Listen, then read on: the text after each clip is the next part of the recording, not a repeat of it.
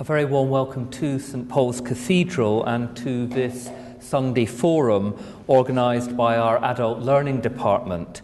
I'm James Milne, minor canon and sacrist, and a member of the liturgy and worship team.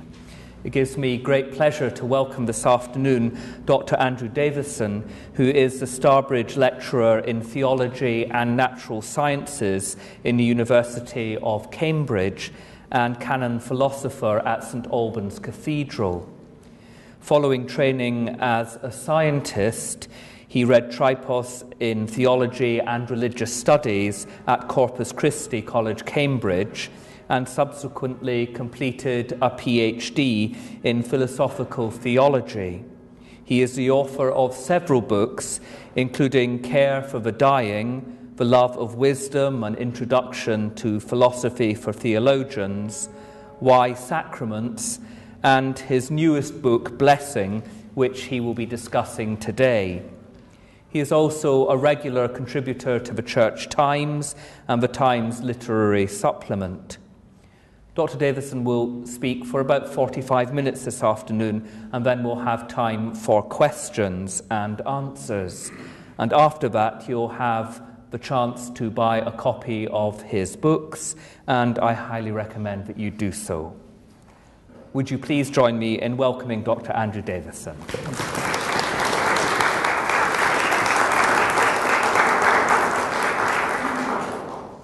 Thank you for that welcome.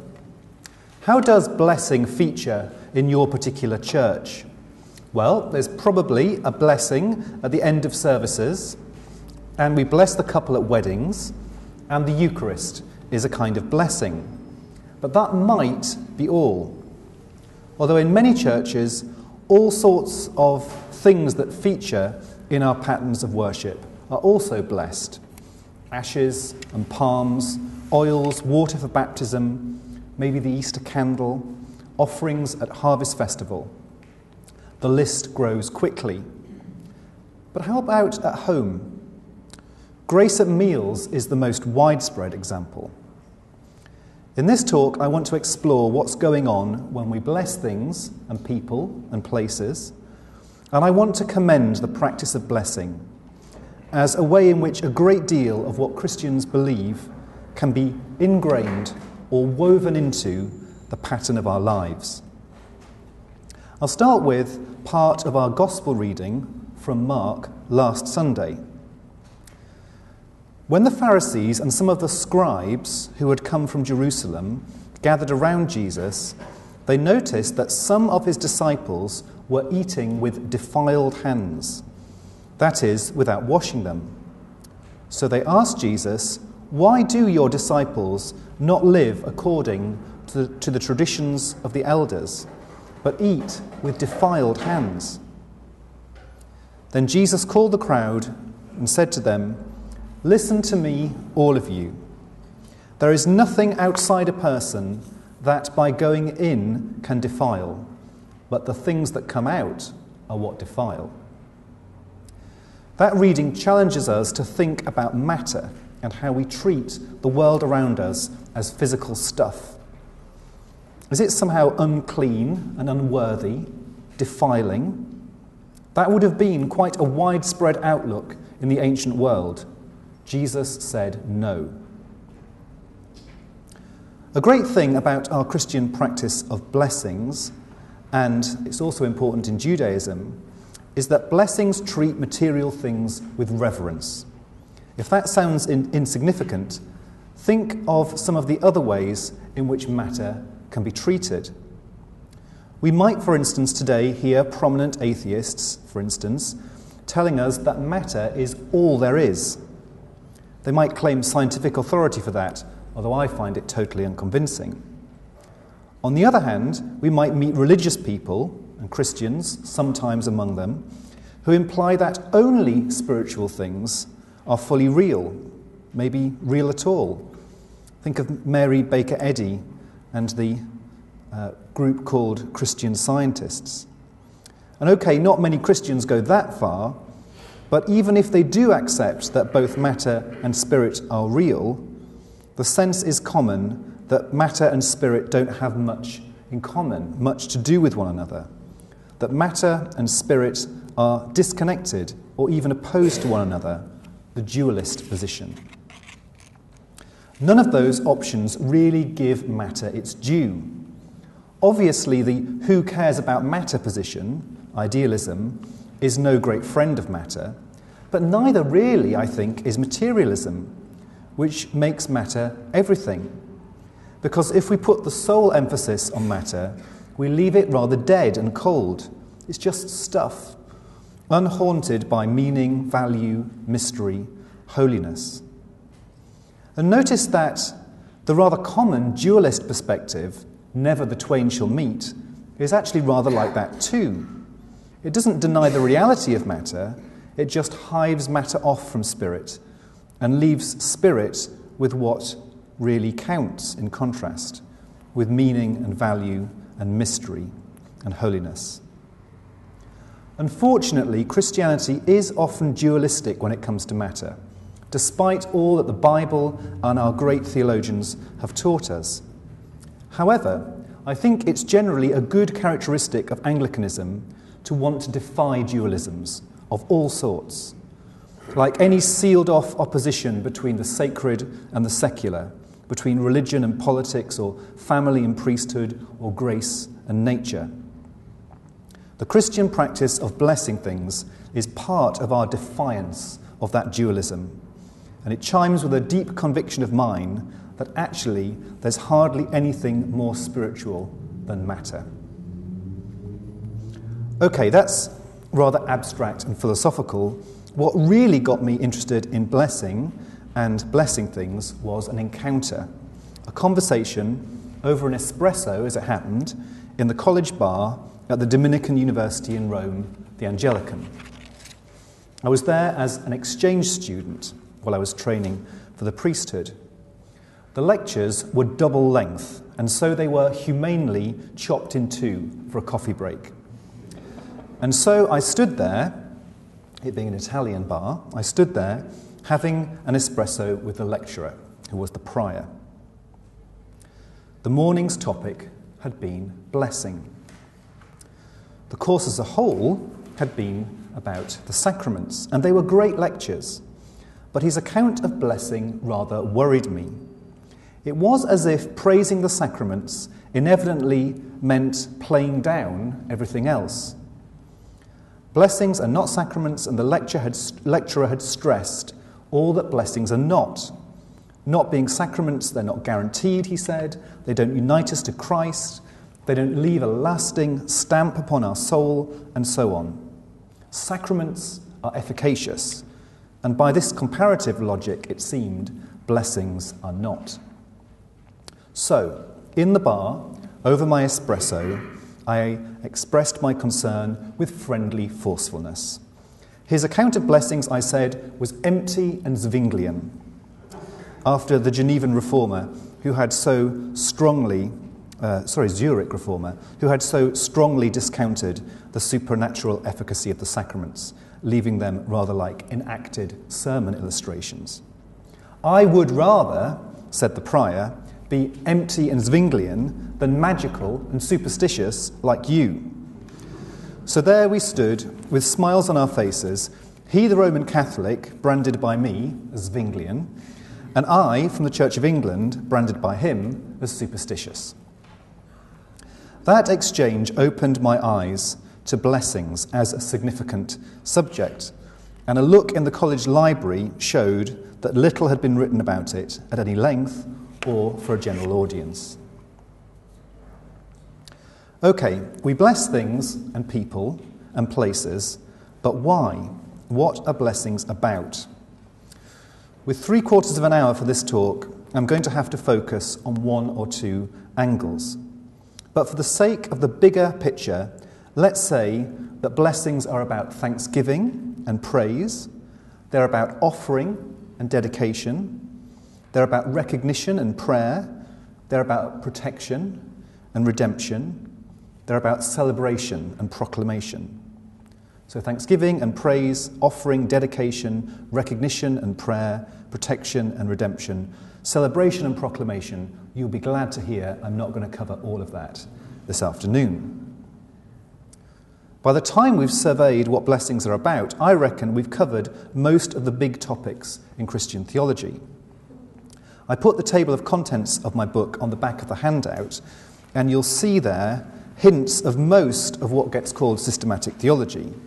God, creation, Christology, sin, redemption, the church, mission, the life of the world to come.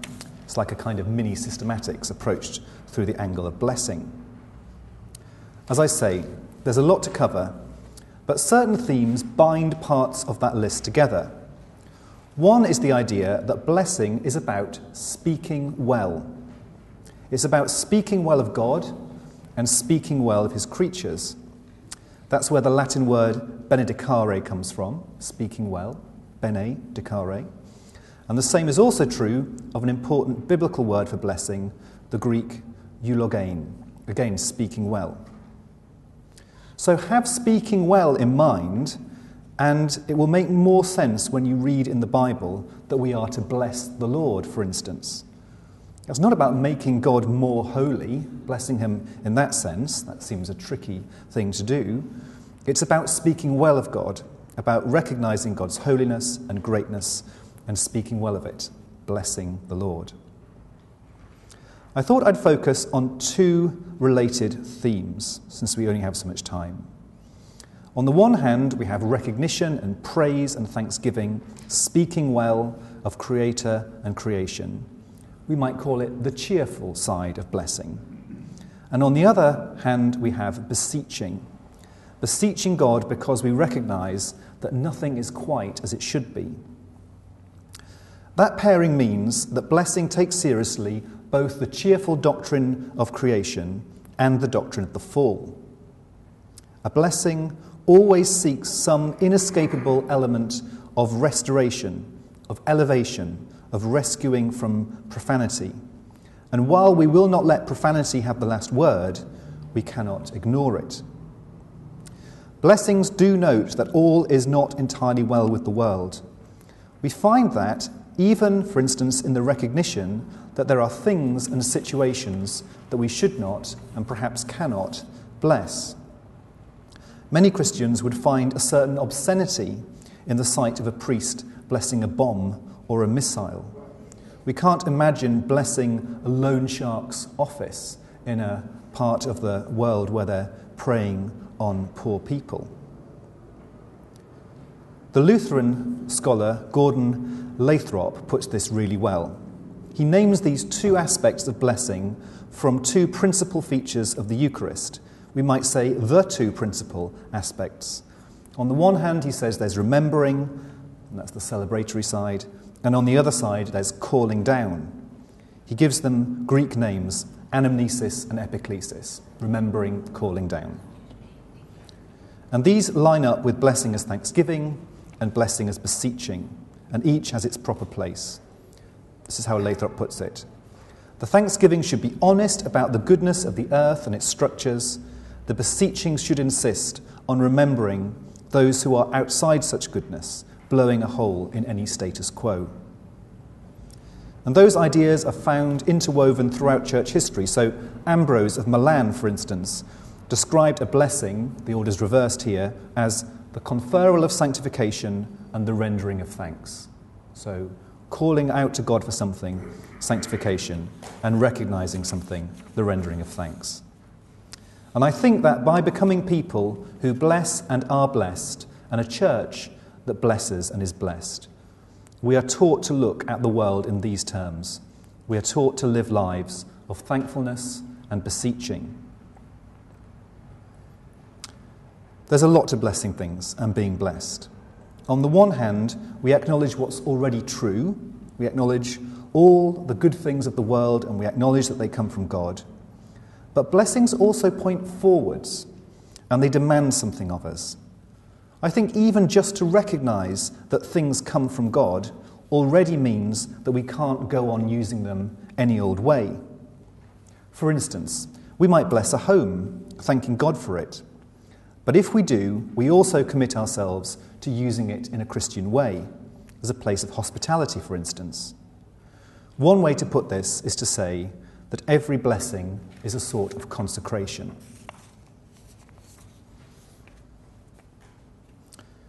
Let's be ever so slightly more practical and think about blessing today in the church around us. If we were to look at where the theme of blessing is prominent, we probably find two different kinds of setting, two rather different kinds of setting. On the one hand, independent, charismatic and Pentecostal churches, and on the other, rather liturgical churches, Catholics and Anglo-Catholics and the Orthodox.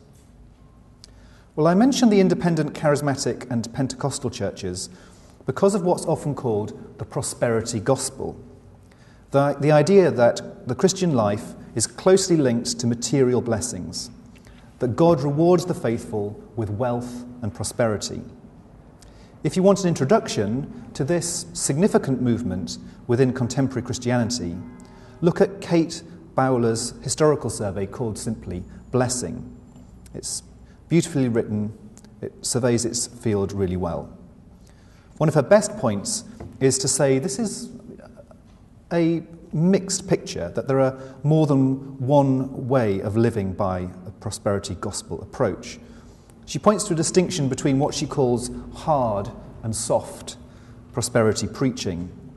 So the soft version sees faith as the cure for material need, whereas the hard version, as she puts it, goes further and sees lack of faith as the cause of material need. And how do you show the faith that will turn things round for you? Financially, you give bigger offerings to the church.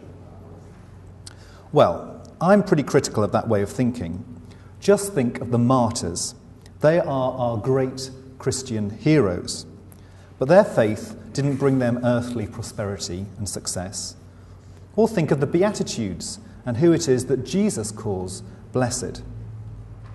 There are huge problems with associating faithfulness with prosperity, but I don't think that we should turn our back on the prosperity gospel too smugly.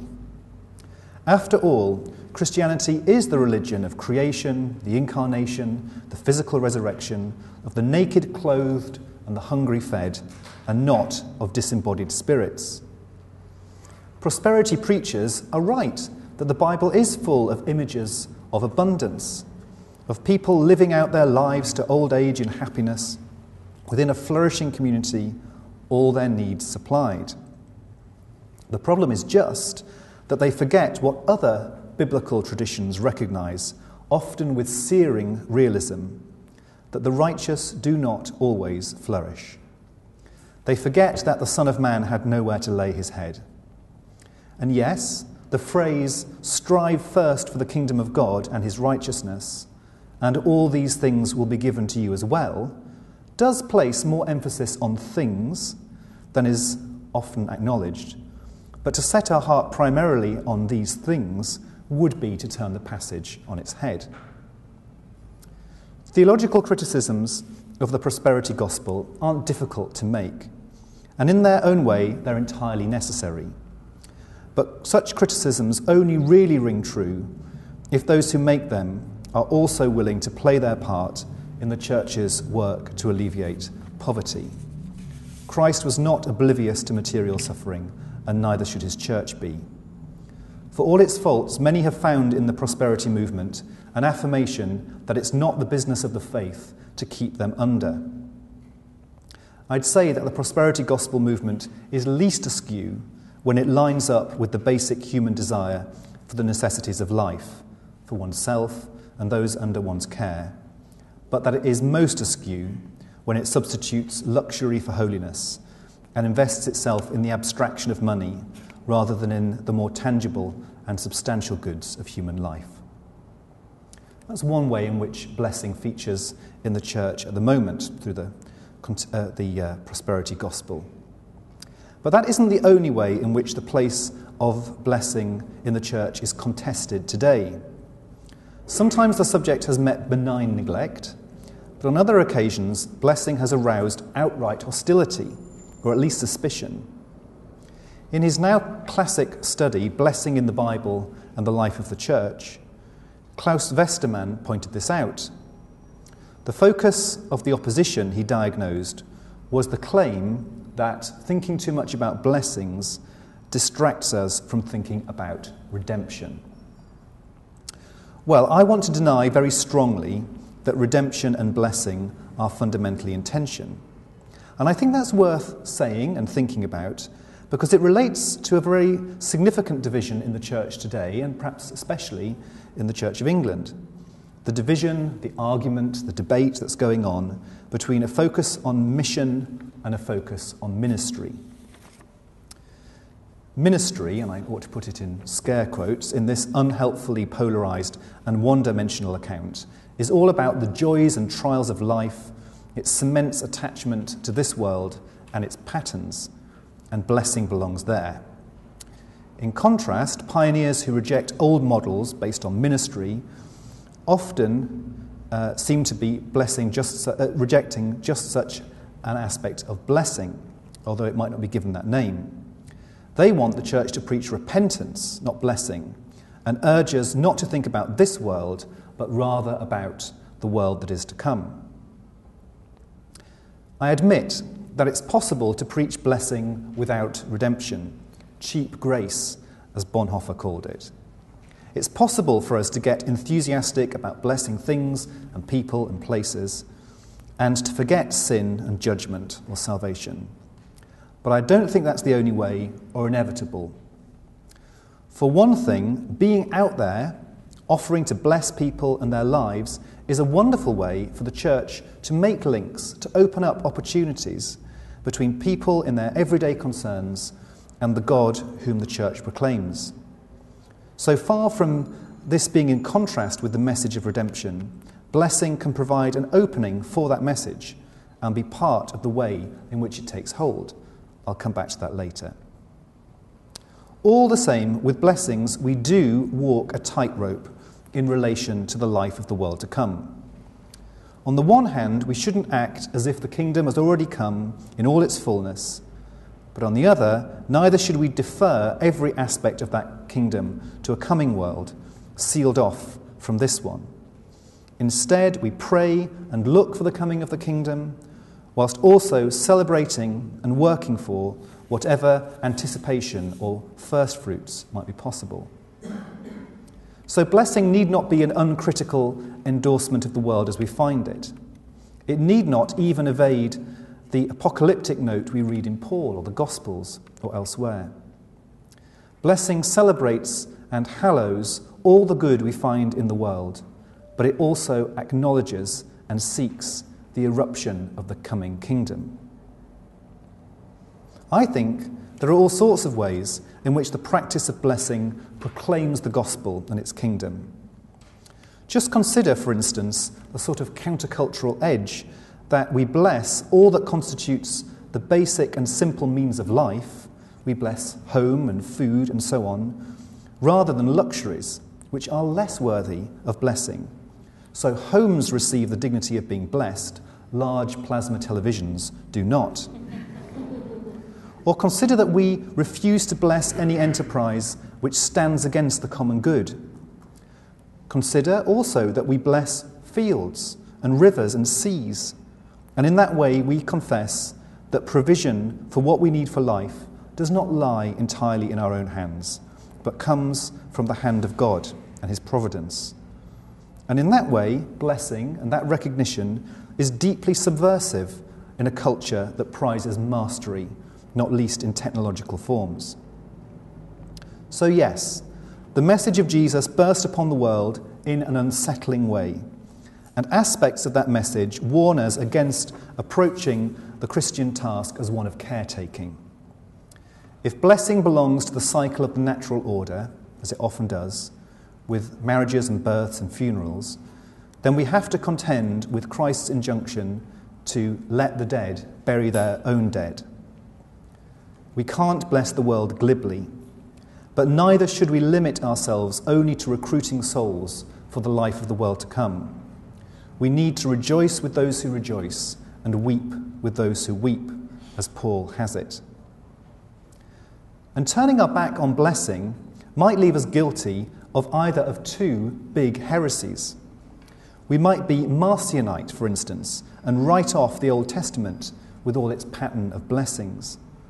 Or we might be Gnostic, writing off the material world and the flesh and the family as somehow unworthy of being blessed. You don't need to be entirely committed to following Thomas Aquinas in every theological matter to value his central maxim, max, uh, maxim that the effect of grace does not abolish nature but perfects it. We might remember Christ saying that he had come not to abolish the old religious order, the law, but to fulfill it, and there's plenty of blessing in the law. Jesus said that he had come to bring life, and life in all its fullness, and the example of his own life shows that he did not stand at odds with what human beings down the ages have considered to constitute fullness and wanted to bless. He ate and drank, he performed his first miracle at a wedding, he blessed children. All that, for me, means we should reject the idea that blessing and proclaiming the gospel are in conflict.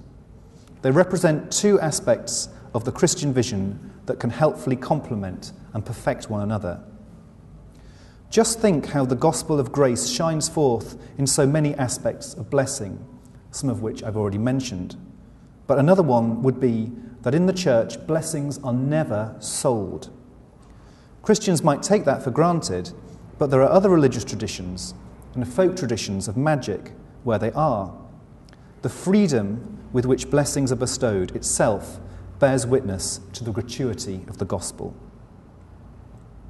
So blessing is nothing if it is not part of the mission of the church, and the mission is nothing if it does not come to those who receive it as a blessing. That picks up my two themes of thanksgiving and invocation, that is to say, an element of that which is good and its acknowledgement, and an element of acknowledgement of what needs to be put right. An act of blessing isn't just about celebration, it also bears witness to our need for redemption and asks for it. In fact, maybe even just remembering with celebration and thanksgiving today has much to do with mission. Simply to celebrate creation at all might be countercultural and certainly has been during certain periods of history. Emphasis on the goodness of materiality already puts us beyond the ambit of some of the world's religious traditions down history, which connects us back to the themes we considered at the very beginning about the status of matter. To insist that everyone in the world and all that we have, not least our prosperity, our gifts, and not our own independent fabrication, is, I suppose, to add insult to injury as far as a certain individualist, libertarian mindset is concerned. We remember that God's work is the ultimate precondition for anything we do. The offertory prayers in many Eucharistic liturgies bear witness to this, that God is the origin of all things, and that his gifts are mediated through the work of many ordinary people. The priest takes bread and wine and says, perhaps, something like this: "Blessed are you, Lord God of all creation. Through your goodness we have this bread to offer, which earth has given, this wine to offer, the fruit of the vine, both of which human hands have made." Blessing, then, belongs to the Christian proclamation. And we're not only talking about the content of evangelism here. Blessing can also open up opportunities for that proclamation. And we might think here not particularly of the sort of blessings that typically are taken up only by Christians, the blessing of ministries or the blessing of a pilgrimage, but rather of those blessings that are performed out in the open or away from the gathered worshipping life of the church. So in some rural places, the old practice of blessing fields on Rogation Sunday has been taken up. Or we might think of the blessing of an area with a procession on Corpus Christi, or the inaugural blessing of some civic event or monument, or the blessing of a house because the occupants, who have maybe rarely been to church, feel disquieted there. There are all ways in which, through blessing, the life and message of the church spills out into the world. So, a dichotomy between blessing and redemption is a false dichotomy.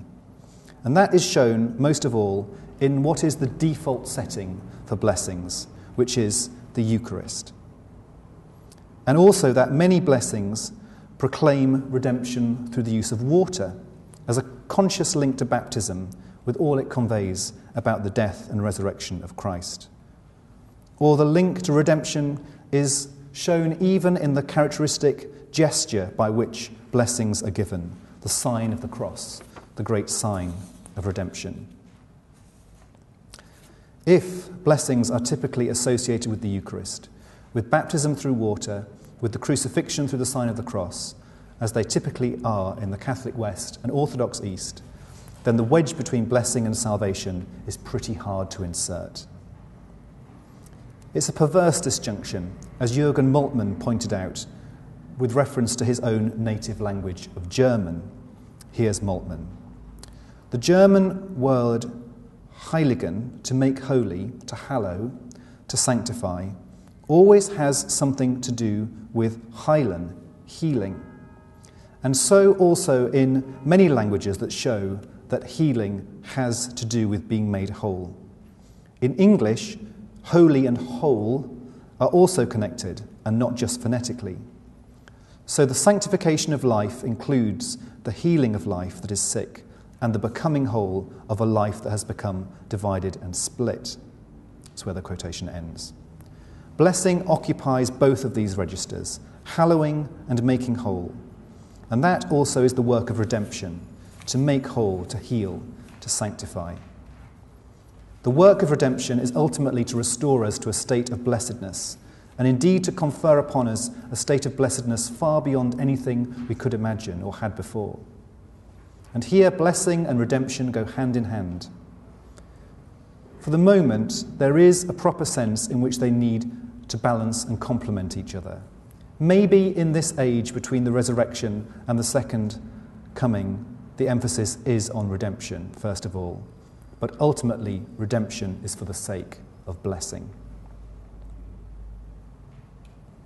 Okay, wrapping up. How then do blessings work? Well, I guess Christians have said that their efficacy is not least that their prayers, and that's where I immediately disagreed with that lecturer over efficacy. I said, well, they're prayers, they're enacted prayers, and we tend to think prayers have a certain efficacy. But there are other things to be said, and that really came to me in writing the book. To work out what it means for blessings to be efficacious, we really do have to have quite a clear sense of what we think they're setting out to do, the standard by which we measure them. And so, if we were silly enough to think that blessing things was supposed to make them glow in the dark, then we would have a very particular, and I think rather disappointing, standard for measuring their effectiveness. And I think I've shown just how wide the sense is of what blessings are about. They're about praise, recognition, thanksgiving, response to sin, reorientation, recognition and conferral of a vocation. I've not talked very much about that, but I think it's quite important. Recognition and conferral of a vocation. And it is against all of those that we have to judge as well what it means for a blessing to be efficacious. And to ignore all of that because it's somehow not supernatural enough is, I think, to get the relationship between nature and grace all wrong. So, bringing it back to our own lives and experience, the way most of us encounter blessing in the usual cycle of things is at the end of a service. It's there at the end, uh, as an end and as a beginning. It's right that our church gathering should end with a blessing, because blessing is God's plan for the end of all things. But that moment at the end of worship is also a beginning. It's blessing as dedication, as consecration to God's service as we go back into the world around us. It's rather typical that our Anglican tradition should preserve the traditions of medieval Christianity, but initially in rather a chastened, cut-down sort of way. And if we look at post-Reformation liturgies, we don't see much to blessing beyond that. I've given a couple of examples. I suppose the service of thanksgiving after childbirth in the prayer book is also a, has the characteristics of blessing. But if the post-Reformation traditions are characteristically spare, then it's also typical that the Oxford movement should have dug back and rediscovered others. And typically, that many have gained widespread use and acceptance across the Church of England today, not least in our official liturgies. We might think of the blessing of Advent wreaths and Christmas cribs, of ash on Ash Wednesday, of palms on Palm Sunday, of holy oils on Maundy Thursday, or the Easter candle on Easter night, which is to put some of them in the order of the church year, which is the approach that I took when I have a chapter on surveying the many things and people and places that might be blessed in and by the church. If you're interested in blessings uh, more than you were before, you'll find that survey in the book. But we might start modestly. Maybe don't start with the blessing of throats on the third of February, for instance. And for that modest start, I have a few modest proposals. The first is to enter into the ways that blessing already impinges on us, but in a more fully intentional way.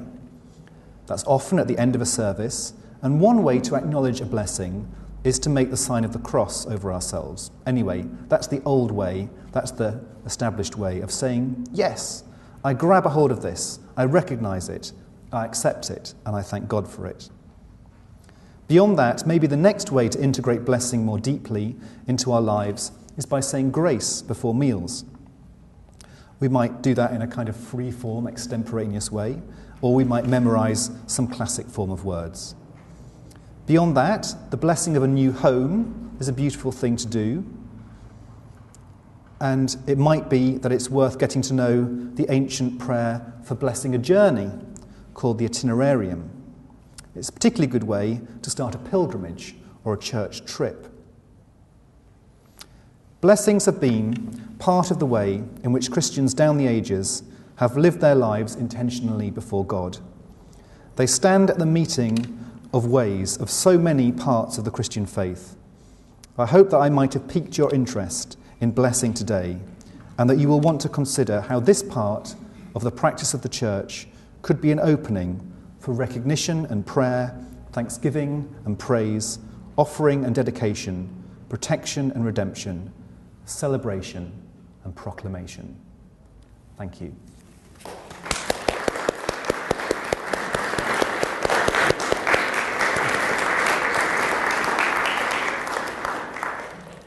Well, Andrew, thank you very much indeed. We have a good twenty minutes for questions and answers.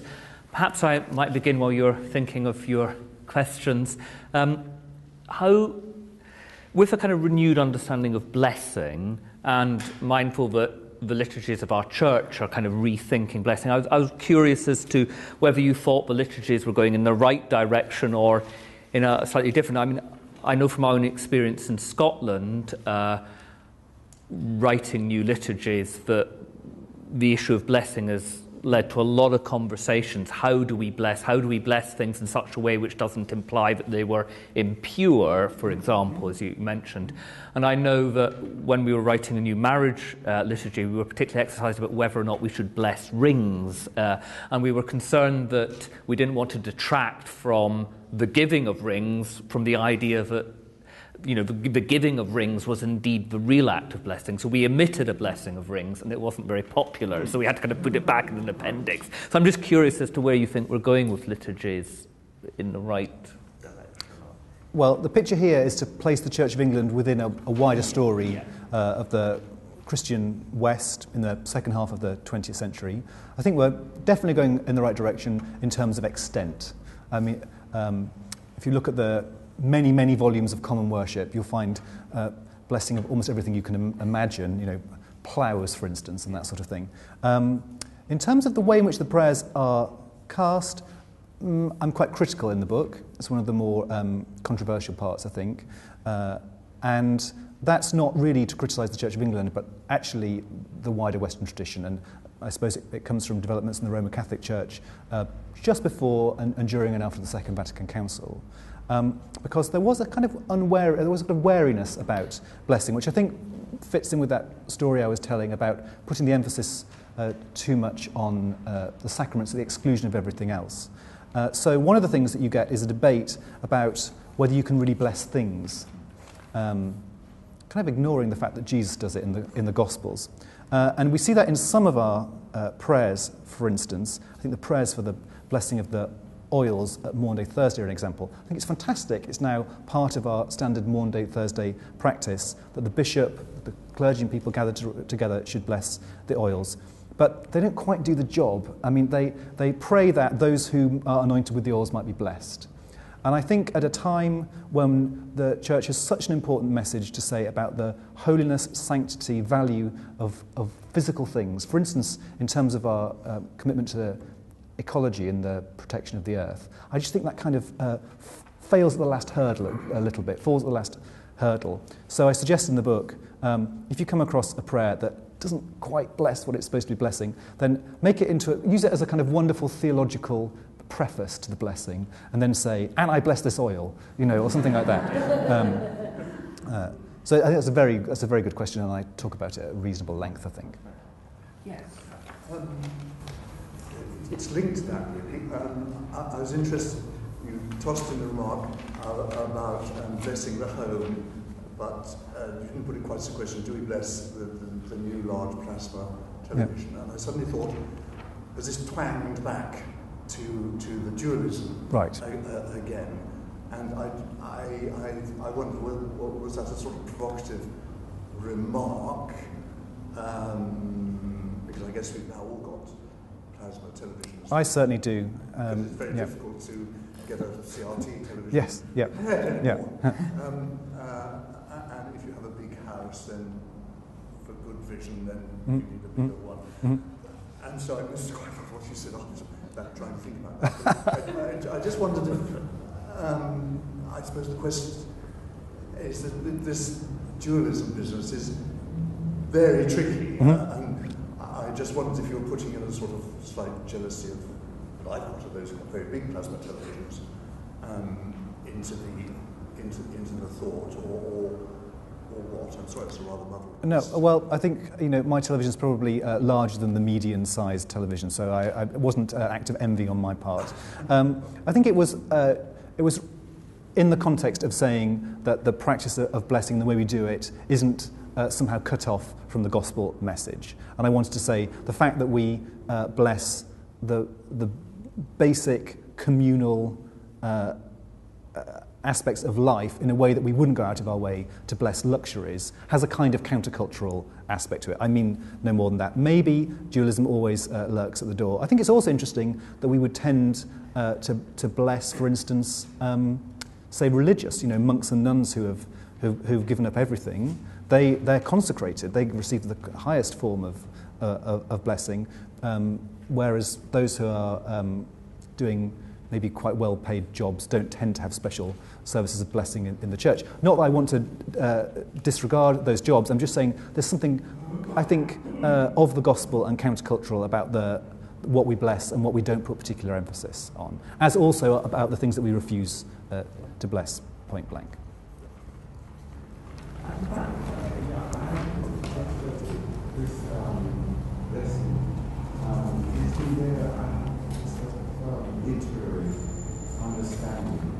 Literary understanding uh, indirectly derived from the scriptural understanding. Bless it, bless you, my friend, or bless you, somebody gives you something, which implies, um, you know, thankfulness, gratitude, as opposed to the blessing, uh, blessings conferred by Jesus himself. Uh, I, I have my doubts about, you know, that I view in the church blessing ordinary people, because I think it should be a prerogative of Christ, and it stays that way. I don't think blessing from mortals, really, in the scriptural sense, should go very far. Okay, so that was a question about uh, if God blesses, does that mean that, that human beings, perhaps working as sort of mediators, uh, can, can bless? Um, and here there will clearly be a distinction between different kinds of, of church tradition.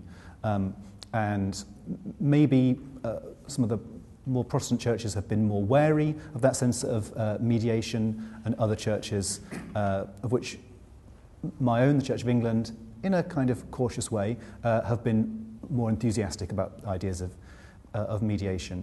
Um, it seems to me, as Saint Teresa of Avila said, you know, who, wh what are God's hands today in the world? That our hands, our, our, our feet are the feet by which uh, He, he walks uh, among us, and um, You know, we're, we're happy, we say that Jesus is the great high priest who prays for us, but we're happy to pray for one another. And clearly, God is the one um, who, who blesses, but um, God is the one who teaches, but we have teachers within the church. God is our leader, but we have leaders within the church. Person, personally, I think it's uh, important that we, it would be a kind of dualism, I think, to say that because uh, something belongs to God, it can't belong to his people, because he gathers us into, into uh, his work. Now, I would say that the problem there can be to make blessing too much of a clerical thing. Uh, only a clerical thing. And it's one of the things um, I talk about a bit in the book, who is the minister of blessing? Uh, and here, I think, one of the helpful things in the twentieth century was to uh, recover the sense in which it's uh, the vocation of all Christian people to, to bless. And I, you know, it's not something that the Church of England would write about particularly. We don't issue dogmatic statements about who can bless and who can't. But the sense from the Roman Catholic Church, and I think this is quite a, a wise one, is that um, each person blesses within the the field, the, the remit, the arena that, that belongs to them. So there's a beautiful old tradition of parents blessing their children, for instance. Um, and we need to work out what that means in the twenty-first century, but um, I think it's, it's right to say this isn't just the preserve of, uh, of the clergy. Actually, it's exactly what I wanted to say. Every time I someone called Andy Ray, who's based in Lindisfarne, and his great message is, instead of saying goodbye, you should say God bless you, because that's the origin of goodbye. We've actually lost that. But I want to actually ask you, I come from a Catholic tradition, I don't know much about the Pentecostals. Who actually does the blessing there? Uh, well, I wanted to talk about uh, those traditions uh, not really ex as examples of liturgical blessing. I have a, a period of my own life when I um, was a member of a church like that. I don't think that anything like a sort of Um, bestowed blessing or anything liturgical was particularly important. I wanted to bring it up because of the way in which the talk of material blessings can be very prominent in those churches. And I wanted to say, if there are criticisms, as I, let's not be too glib in our criticism. And um, if people are finding in those churches uh, a real response to their um, poverty and need, then for every criticism that we offer, we should also offer a, a, a practical commitment to poverty ourselves. Yes. Seventy years ago, millions were killed, thousands killed, and the whole of Europe was uh, a refugee camp. Seventy years now, we have a refugee problem. Germany and Austria are taking thousands in. So could they be blessed now? Could they have earned the blessing now for their humanity acts instead of the inhumanity acts of the past? Um, well, that's a, a fascinating question. I, I would be inclined to say that we interact and show our faith and our relationship to God as much through our actions as our words. Um, I think of, uh, of Abraham, who's held up to us as the great example of faith. And why is he an example of faith? Because he was willing to set out uh, on that great journey, because he was uh, willing to contemplate offering his own son. So um, I think that uh, we should think about those passages in the Bible where Jesus says, nobody who offers a glass of water to someone will fail to receive a reward. No one who, who uh, binds up the brokenhearted, no one who feeds the hungry or, or, or takes in the homeless um, will fail to receive the reward that comes from doing that, even to himself. So absolutely, we should have those passages ringing in our ears, I think, at this moment in, in history. And uh, I hadn't thought about it up till now as a question of blessing and being blessed, but I think that's probably pretty useful language. Yes, sir. Thank you. Uh, particularly thank you for the words of the Christmas blessings. Uh, um, you, you, you spoke about the etymology of blessing in Latin and in Greek, and I wonder if you had anything to say about the etymology of the word blessing in English. Mm. Well, as I uh, remember, I think the blessing, uh, etymology of blessing in English and uh, goes back through Anglo-Saxon to the word for blood, I think. Um, and of course we get that connection in the Old Testament with the sense of sprinkling of blood and the ash, ashes of a heifer and that sort of thing. Um, I'm not sure I've got very much theologically to say about it, except I suppose that the, we would say that the wellspring of, of blessing Uh, is the, the death and resurrection of Christ, so that's a connection with, uh, with blood. The connection between sacrifice and forgiveness of sins kind of brings in that redemption element, I suppose. I guess there's a lot to run with here, isn't there? Um, uh, but I'm not sure that I wrote about it at any great length, but it's a good, it's a good question. And in Hebrew, um, the, I, I, I do talk about that a fair bit because of the ambivalence of the, of the word in, in uh, Hebrew, because it, it leans both towards bless and curse. Um, and uh, actually, some, there's a Greek, a Greek word, the Greek word behind anathema seems to have the same kind of uh, duality to it. And, um, and I thought I'd better put a, a chapter in about curses and the way in which you respond to, to cursing, um, because uh, it might not be central to our experience, you know, everyone in this room, but it is something that people uh, come across. And um, I remember teach, I used to be a doctrine teacher and uh, asking about uh, how, how redemption works. And I got all these, you know, all, all the kind of standard models. Uh, and someone said, um, he hung upon a tree as cursed to retrieve the, the curse that lay upon us all, which is from Galatians, I think. Um, and I thought, wow, I wasn't expecting that one. So, um, yeah, there's a, there's a bit about uh, curse and our response to it, uh, and the ambivalence of some of those words uh, in a chapter. I would like to go back a little bit. Uh, could you say something on how um, the act of blessing of lay people could be encouraged a little bit more?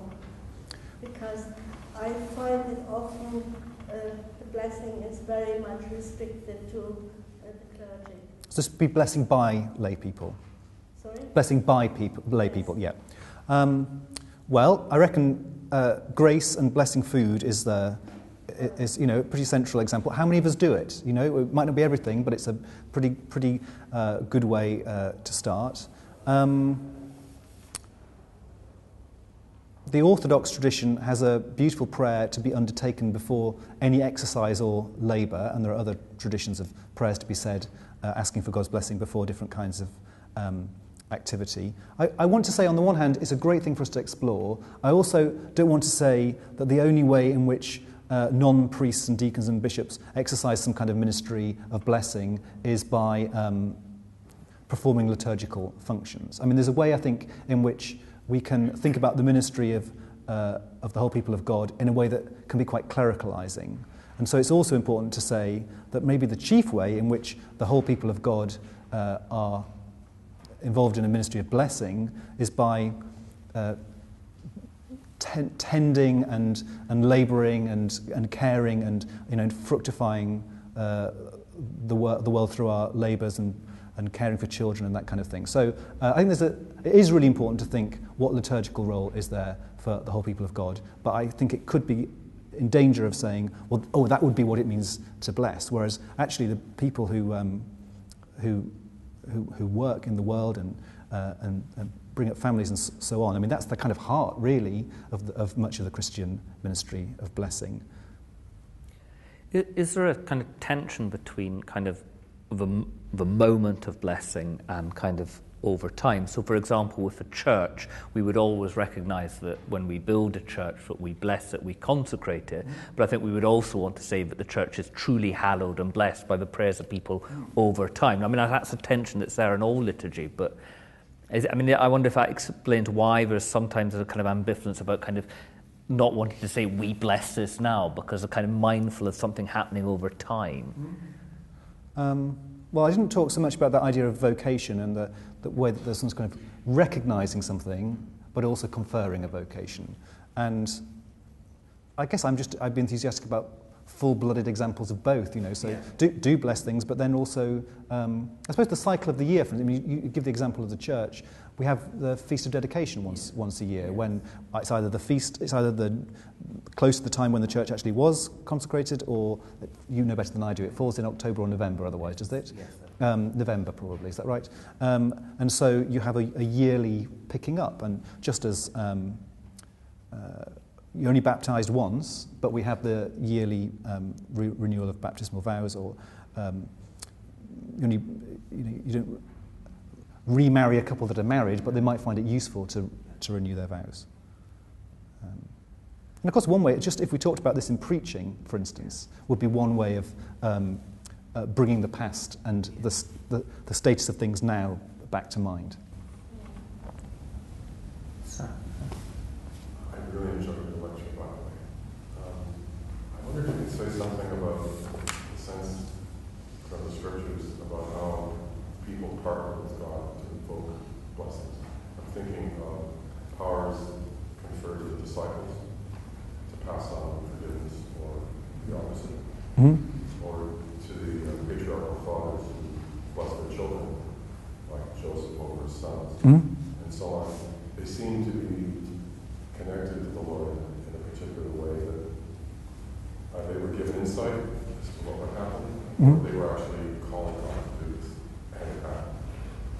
Um, I'm thinking, I have a context for this. I have a friend who's a Christian musician in Canada who became a Benedictine old lady. And he sees his ministry as a layperson in music, as a way of doing everything you talk about through music. Mm-hmm. And that was a relevance to me because I did through art. Hmm. Uh, well, there's a lot to think about there, but one would be that there's a, just something of a distinction going on there between um, the, the order of creation and then uh, something that, that comes through the, the, the church. So I mean, um, one might recognise the parents blessing their children as something that's just conferred upon us in the very you know, act of being human and, and created. And then the other things are conferred to the church as a whole, and different churches will disagree about how this is, but my own would say that um, certain authority is given to the church as, the whole, as a whole, and then that is um, uh, passed on and represented by certain people, the bishops, and that they con then confer that authority upon upon others. So there's both, you'd, I'd say there's, an, there's a layer that is w what we are by virtue of creation, and then for some people there's something that the church has, as a whole has conferred upon them Uh, particularly, so that there are both of those orders there. I'd, personally, I would probably talk about authority rather than power. I think that's um, it's probably better to say that someone's given authority to bless rather than power to bless. And there are lots of fantastic medieval discussions about this kind of thing. So um, there's a big rift in the thirteenth century about, um, it's often worked out in terms of the, the Eucharist. Does God um, give the power to the priest to uh, confect the sacraments of the Eucharist, or on one end that would be the kind of uh, more, I guess, too magical account where you just get this power. The other would be to say the priest has nothing to do with it. The priest saying the words is just the occasion that God uses to do the thing. And I, as in most things, uh, think Thomas Aquinas gets it right, because he says the priest really is involved, the person really is involved, but he says like God's instrument. Um, so it's not something that um, is kind of, I can alienate to myself like some power that you have separate from God, but neither am I more or less incidental in it, and God's just using my actions as an occasion. It's kind of, God takes up what we are uh, and works through us. So I, I could point you to some of those uh, the theological debates, but it's a great question. Ex opere operata, or ex opere operantis. Yes. Yeah, that would be a distinction between uh, sacraments and, and other rites. Maybe we've got time for one more, and then... I just wonder whether the colloquial use of the word bless mm. really is different to what we've been discussing uh, as blessings, or really whether it's something that we has been assimilated into our everyday life. If someone sneezes and you say, bless you, mm-hmm. I mean, I know that goes back, you know, The, the, the plague, probably, yes. Plague, yes, you know. Yeah. But, you know, the higher level of thank you, we might say, yes. Bless you. Yes. You know. um, it's benevolent.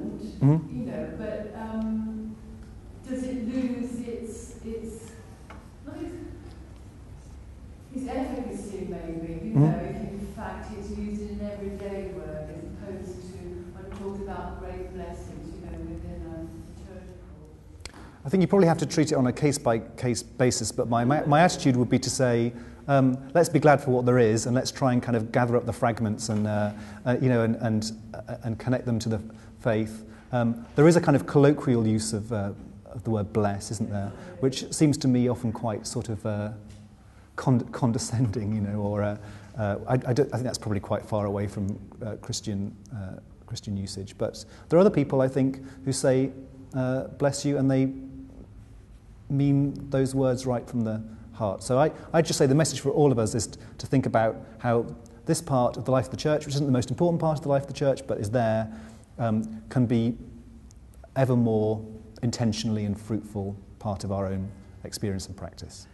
Andrew, thank you so much for uh, being with us today and for all your thoughts and insights. And can I thank you all t for coming as well. Andrew's books will be on sale here at the front, and he will, I know, be happy to sign them for you.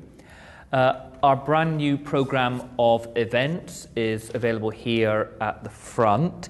You may notice from this leaflet that we have changed our name from the St Paul's Forum to Adult Learning, but the programme and the aims of the department remain the same. Let me tell you about two events we have coming up. Our next f Sunday forum will be on the fourth of October at one o'clock, and uh, Gillian Strain will be talking about science and religion from her own experiences and expertise as both a scientist and a priest. She will offer us ways of understanding the conflict between holding together belief in God with a rich understanding and respect for science. And on Tuesday, the twenty-ninth of September, from six thirty in the evening till eight o'clock, Steve uh, Chalk will talk on being human. It's easy for us to go through life without ever really considering what we're here for and who we want to be. And Steve Chalk suggests that God calls each one of us to play our part in his plan for a just and loving world. And it's finding our place in that story that will shape us and our lives into everything that we're meant to be. And we have further details of these events on a sheet at the front. And of course, as ever, you can find information about all that's happening on the St Paul's Cathedral website. Thank you all.